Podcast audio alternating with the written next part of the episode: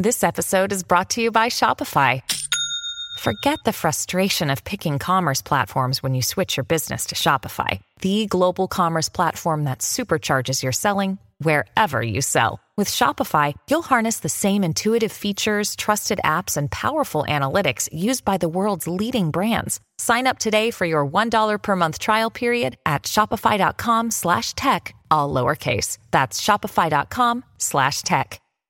Bonjour à toutes et à tous. Dans une décision publiée au journal officiel le 31 janvier 2024, la Commission nationale de l'informatique et des libertés, la CNIL, a officiellement autorisé Microsoft à héberger les données de santé des Français, le tout géré par Elf Data Hub, qui, sous forme de groupement d'intérêt public, assure un accès uniforme, sécurisé et transparent à ces informations pour améliorer la prise en charge des patients. Pour autant, la décision de la CNIL ne semble pas vraiment aller dans le sens de la préférence nationale au niveau économique. Concrètement, la CNIL a approuvé la création d'un data center pour les données de santé appelé EMC2, basé sur un traitement automatisé des données personnelles et géré par l'Agence européenne des médicaments, fonctionnement via le cloud Azure de Microsoft. Mais en théorie, les données de santé françaises devraient être hébergées chez un fournisseur qualifié Secnum Cloud, soit un visa de sécurité délivré par l'ANSI, l'Agence nationale de la sécurité des systèmes d'information, aux acteurs justifiant d'un niveau de protection suffisamment élevé pour gérer des données sensibles. Et en France, la police de la cybersécurité n'a attribué ce label qu'à cinq sociétés, Secure Temple, Woodrive, Outscale, Worldline et OVH, qui sont toutes des sociétés françaises. Ce que n'est pas Microsoft qui, du coup, grâce à son cloud Azure, va, comme je l'expliquais, héberger les données des Français dans ce data center. Ceci dit, l'entreprise tente avec Orange et Capgemini d'obtenir ce visa depuis 2025.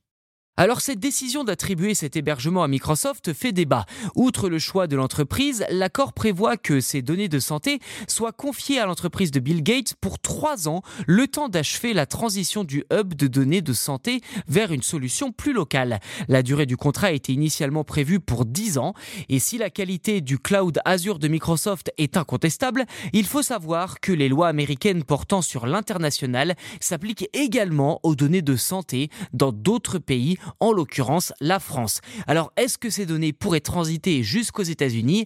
C'est toute la question. Ceci dit, comme l'indique la CNIL, Microsoft a été sélectionné par défaut car après concertation, il n'existerait aucun prestataire français proposant un hébergement répondant aux exigences techniques et fonctionnelles du projet. Sauf qu'apparemment, plusieurs hébergeurs français n'ont même pas été conviés aux discussions avec la CNIL. Ainsi, ils sont désormais nombreux à demander l'annulation pure et simple de la décision de la CNIL et exigent que la France dispose de son propre écosystème de stockage de données certifiées. Sans compter on vient juste de l'apprendre, les données médicales de 33 millions de Français, à savoir le nom, l'âge, la date de naissance ainsi que l'adresse, ont fuité suite à une intrusion dans le système des hébergeurs actuels. Mais ça, ce sera pour un prochain épisode.